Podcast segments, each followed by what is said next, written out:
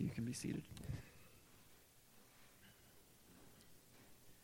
Well, uh, thank you uh, to, to my sister for her great words over our communion. Uh, one thing I want to clear up I would never tell a story inaccurately. So, come on, I'm, I'm a preacher. Come on. Like, can't, can't, can't do that. Uh, so, we're continuing our series called Love in Christ, where we are, are slowly going through First John, which is a letter written likely to a, a small house church, maybe 15 to 20 people, and they're figuring out perhaps they have the Gospel of John and they're like trying to figure out, okay, what does it look like for us to then live this out? How do we take this from this is what Jesus' life was and this is what uh, Jesus did for us to then, okay, now what does it look like for us uh, to live this in community together? And so John is writing this and helping to explain some stuff that uh, he wants them to really continue to have at the forefront uh, of their minds. So we're going to look at 1 John uh, starting in chapter 2 today, uh, verse 28. Uh, and we'll just go ahead and read that for us up through uh, 1 John 3 3. And now, dear children, continue in him so that when he appears, we may be confident and unashamed before him at his coming.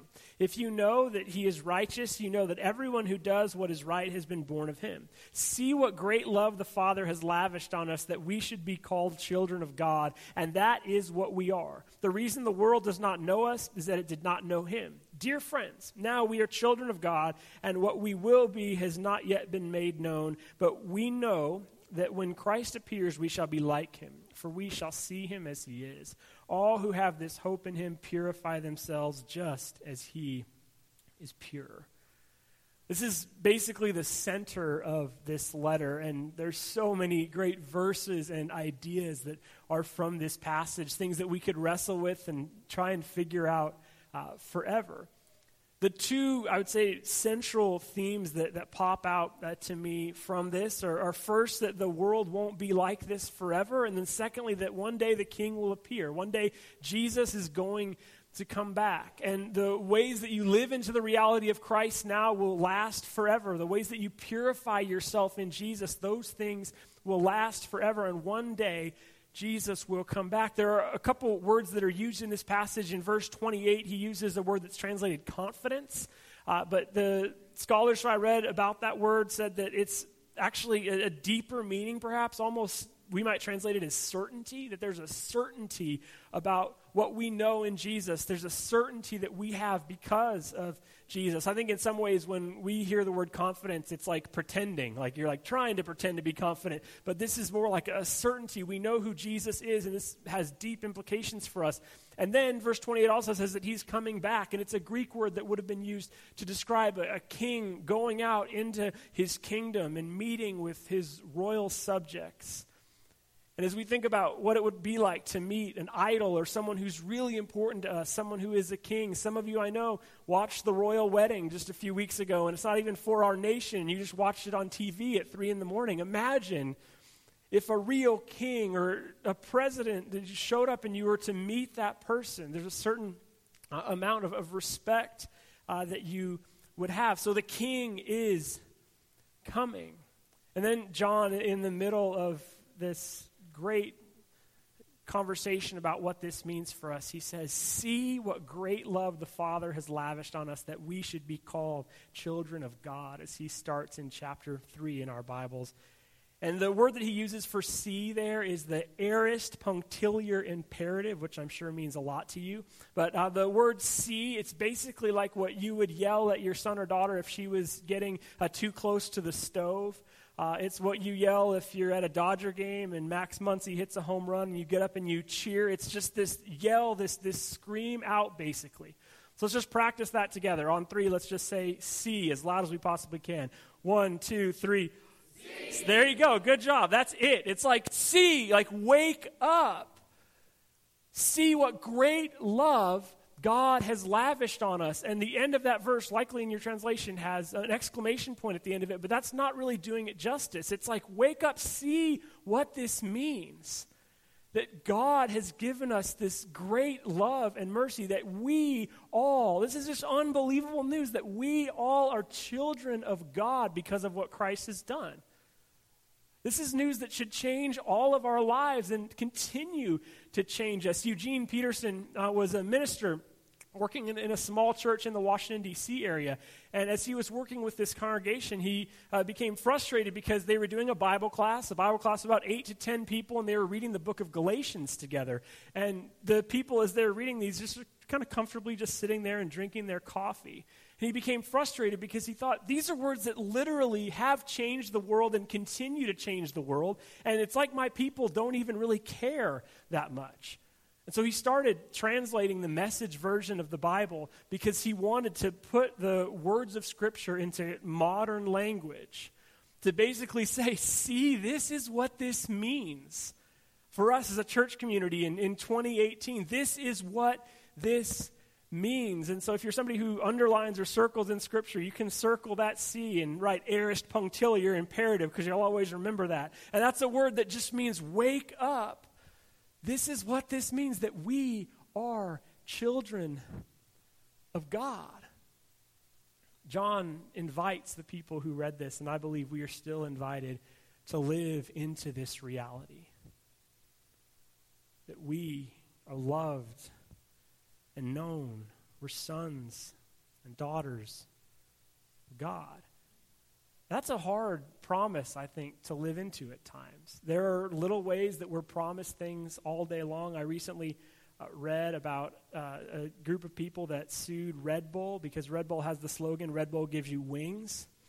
And they sued Red Bull because it didn't actually give you wings, A, and uh, because Red Bull actually doesn't have that much more caffeine than like a regular cup of coffee, so they sued him for false advertising and won $14 million in a class action lawsuit. And so you'll see now that whenever Red Bull gives you wings is the slogan that's out there, it's wings with a bunch of eyes to make it that we're, we're not actually promising wings. Like they can find a way around that a little bit. So that's the new slogan. It has a bunch of eyes uh, instead of just one uh, because people sued them for it. It was a class action lawsuit, and I think a bunch of people got $10 each or something. But uh, they won this lawsuit because Red Bull didn't actually do that. And if you think about all the different things that we are promised throughout the day, some sort of advertising, some sort of thing that is always in front of us. We see ads at an unbelievable rate.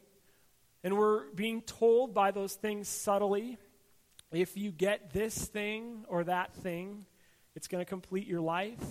If you're able to buy this car or you're able to afford this type of food, if you get this type of shoe, things are going to be so much better for you.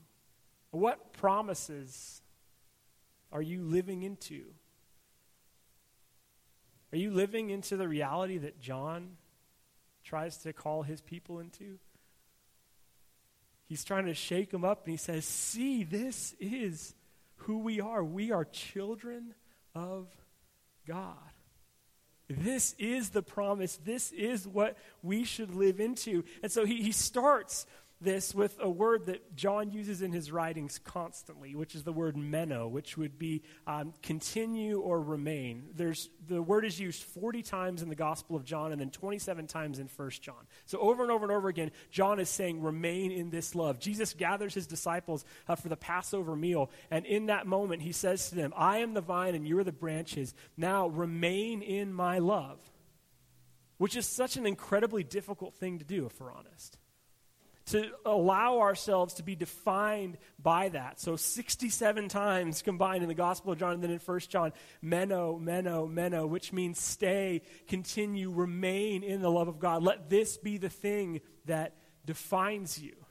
I think John reminds them of it over and over and over again because we all need to be reminded of that. I was just talking to my nephew who's visiting from Switzerland, uh, and he told me, he said, I love the United States more than Switzerland. That's what he just told me. And I said, Really? And uh, I think it might have been because of the donut holes. And I, I said, Really? Uh, that, that surprises me. And he said to me a very profound thing for him to say. He said, And I bet you like Switzerland more than, more than the United States because you don't live there. That's a really profound thing for a young man to say, isn't it? I said, Get out of my mind, man. Come on.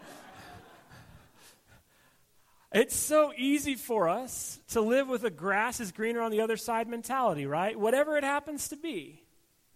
it's hard for you to find joy, peace, patience, you know, sustenance, nourishment spiritually in the place where you're at.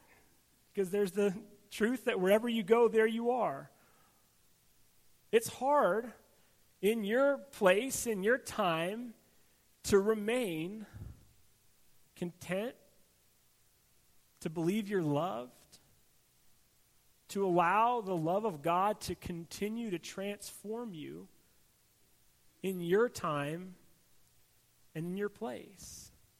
So John says, Meno, Meno, Meno. We sing songs like, you know, standing on the promises of God. It's a great old hymn. But do we actually do that? Are we actively remaining in that love? Are we standing in that place? John reminds this Christian community and it's weird because you'd think that some of these people who might have even known Jesus, or know John at least who know Jesus, you'd think if anybody could do it, it would be them. John reminds this community you have to continue to stay in that love. To believe that you have a loving Father, one who calls you a child God.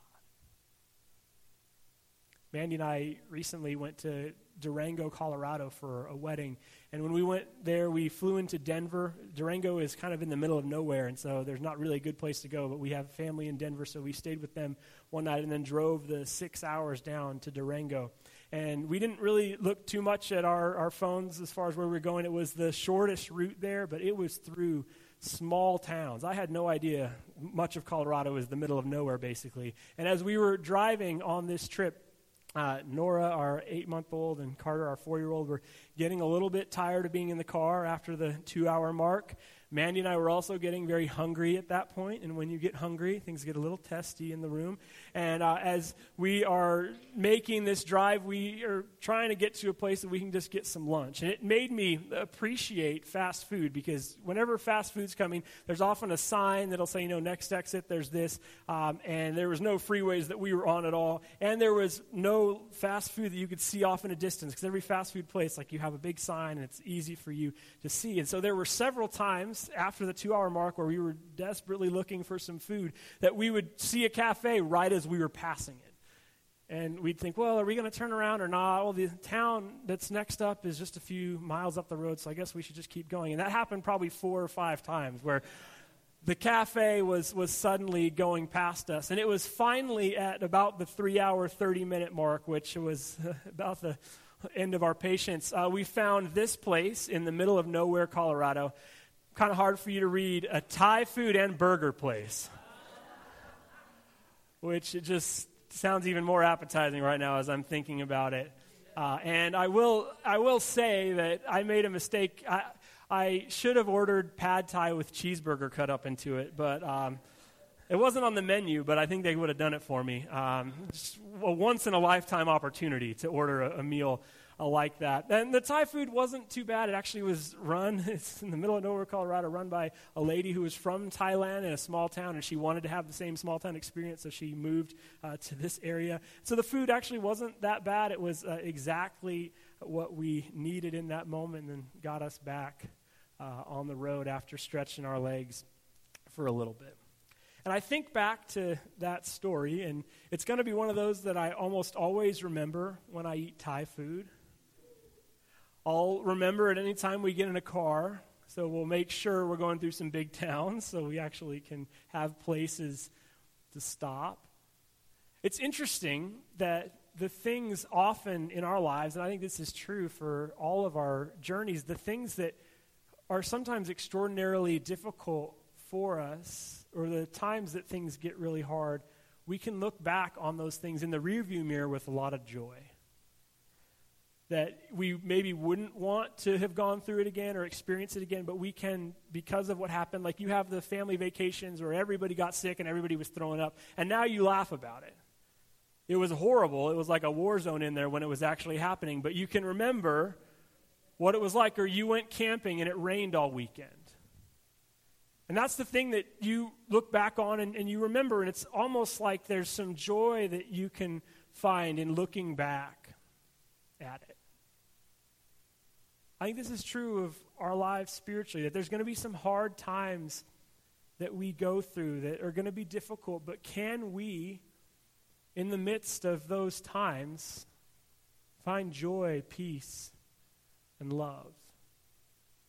If we would have found a jack in the box, I would have no story about that trip to tell, right? It just would have been normal. No adventure at all. There you go. That's a good way to put it. And as we live and, and, and breathe, as we live our lives, can we believe that God is calling us to find joy, that a loving Father is with us, even in times that we would maybe choose not to have those experiences? And I think this is important and necessary because there's going to be some times in your life when you experience things that you're not going to find very much joy or love in. I mean, if you have a, a, loved one that goes through cancer and loses his or her life, there's not going to be a point where you look back and go, ha, that was like the Thai food thing. There's going to be times when you really do. You, you question, and, and that's okay to have doubts, to bring your true heart before God, to ask those hard questions during those difficult seasons. But I think we need to find ways to practice and understand the love of the love and grace of God in the mundane in the normal moments of our lives so that we will know how loving, gracious and good our God is when those difficult, the really hard seasons come. John says to this struggling Christian community remain in the love of God. Continue in the love of God. A minister named John Shore says this this way If while wandering around the inside of an art museum I came across a door that's solidly locked shut, what do I do?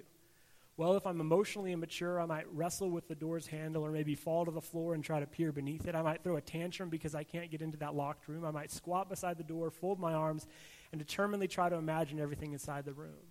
These are the kinds of ways I might waste my time outside that door. But if I'm mature, I will simply assume that those in charge of the museum know what they're doing, and for whatever reason, don't want people going in that room. And that would be good enough for me. So I would turn away from the door, forget about the room, and go about into the museum where all that wonderful art was waiting to enlighten and inspire me. I think we can spend time in our lives for years banging on a locked door. And God's invited us to experience the rest of the museum. We can spend time just trying to get into this certain area. There's a, a spiritual teacher named uh, Suzanne Stabile that says she'll often talk with people and, and realize that they're trying to get affirmation from a source that's just not going to give them affirmation. It might be someone that's really close to them, like a parent or a boss. And no matter what this person does, they just never receive these words of affirmation from that person. And Suzanne Stabile says in that moment, she says, Well, then why do you keep going there for it? If you're never going to receive affirmation from there, then why do you keep going?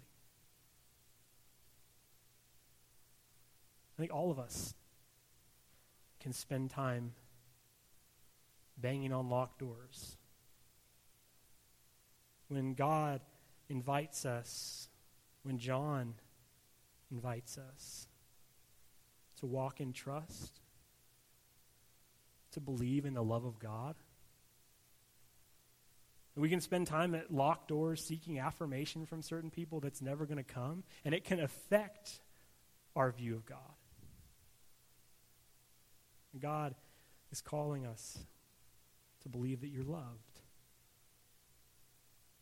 the letter that John writes to this community, scholars are in general agreement that this church is uh, getting smaller. There's been some issues that have happened, and they're working through some of those things uh, together, and they're trying to sort out exactly what it means. And John doesn't do a whole lot. The scholars generally agree that there's Gnosticism that's going around, some different views about who Jesus is and exactly what that means. But John never really tells us exactly what's going on. And this, I believe, is as close as he gets to basically saying, okay, I'm not really going to get too deep into the issue. I'm not going to separate who's right and who's wrong. But what I want you to do instead is think now how you will move forward. And so he says to this group as they have conflict and they have issues and they're wondering, you know, what's going to happen next, what's going on. John says to this group of people, instead of like boiling down, okay, he's right, she's wrong, this is how we're going to sort through this, he says, see how loved you are by God? Like the answer to this isn't, well, we're going to sort all this issue out and you need to start talking to that person again. Instead, the answer is, see how loved you are by God? That you moving forward, there's been this issue, there's been this conflict, but see how loved you are? As you move forward through this issue, as you move past this, believe deeply in the love of God, the transformative love of God that will continue to change you. So he says over and over again, Meno, Meno, Meno, remain, remain, continue in the love of God. And he's saying this is hard. This is hard for you to believe at times. But if you do, it'll change your heart. And you don't know who else you could change. Norma Wolf, who was a, a longtime member of our church who uh, died last year, someone that we miss, she uh, was somebody, if you were part of our church and didn't really know her very much, you might think, oh, she's just been at church forever and she's been involved in church forever, one of those people that's just been around, but Norma actually had a very, very difficult first marriage. I was really hard, and if you talked with her much, she would have shared about it um, with you. But it ended in, in a divorce. And the church that she had grown up at as, as a child had taught her that if you were divorced, you couldn't be part of church anymore. That was just it. That was the mark. You couldn't participate anymore. And that was very common teaching even not that long ago. So she just said, All right, I guess since I've been divorced, I'm not going to participate. And so she wasn't a part of a church for about 20 years. And she showed up here on a Sunday. And she had a hard time getting in the door, she said, because it was just hard, the weight of shame and guilt that was on her. And she said she spoke with the minister that day. And they set up a time to have lunch. And he told her, Norma, I'm so glad that you're here. And God's so glad that you're here. You are welcome with us. And I think it was hard for Norma even to believe. And it took her continuing to participate. Think about just what the act of attending a church service is. I think fundamentally, even though we all come in here with doubts and questions, it's us saying that, like, we need God.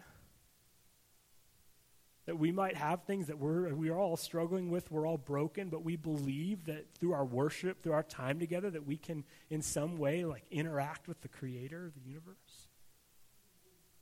And then, secondly, I think as we come around the gospel and as we recognize who we are in God's eyes, we recognize together that we're loved by God?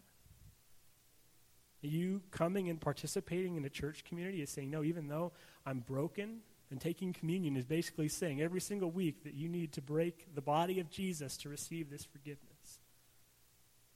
Even though we're broken, we're loved. That's what we say when we come together.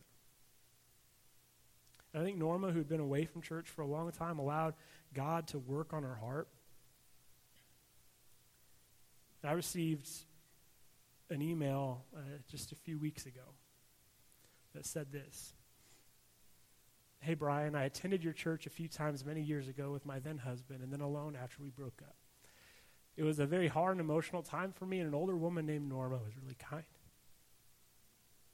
I, I recently found an encouraging note that she sent me and wanted to see if she was still there so I could pass a message on her. I know this is odd, but I didn't have any other way to get a hold of her. It's probably six years ago, so I'm hoping this finds her well still. So I wrote her back and said, you know, thank you so much for reaching out. It, it means a lot to me. Unfortunately, Norma died in this last year, but I'm so thankful that you reached out and told me that. And she sent me this. I found a note she wrote me in the bottom of a box of things I hadn't looked at in a long time, and she was asking how I was and hoping I would give an update. She sat with me and held my hand when I was incredibly sad and alone. I've since moved back to Dodge City, Kansas to my family and church family and have remarried and have uh, one two year old boy and one boy due in August. I'm sad it's too late to tell her, but I suppose she knows now. I thought of her over the years, but didn't know how to reach out. She was an incredible blessing at an incredibly difficult time.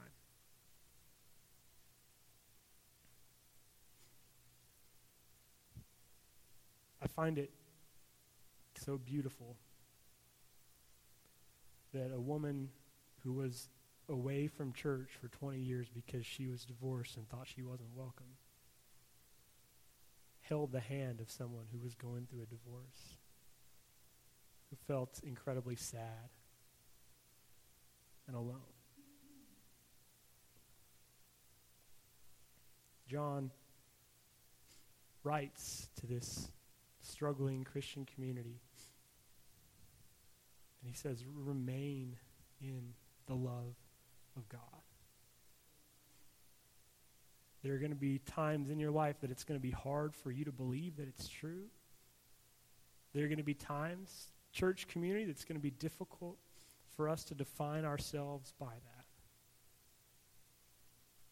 But it's so beautiful that Norma got to hold the hand of this woman. Bless her in an incredibly difficult season.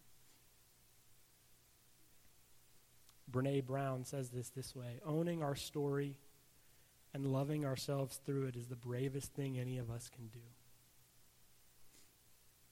And I've asked Philip to begin to play Come Thou Fount of Every Blessing because I love the final verse of that song.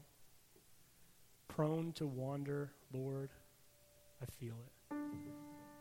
Prone to leave the God I love. This is why John writes over and over and over again Meno, Meno, Meno. See how good the love of God is see that we can be transformed.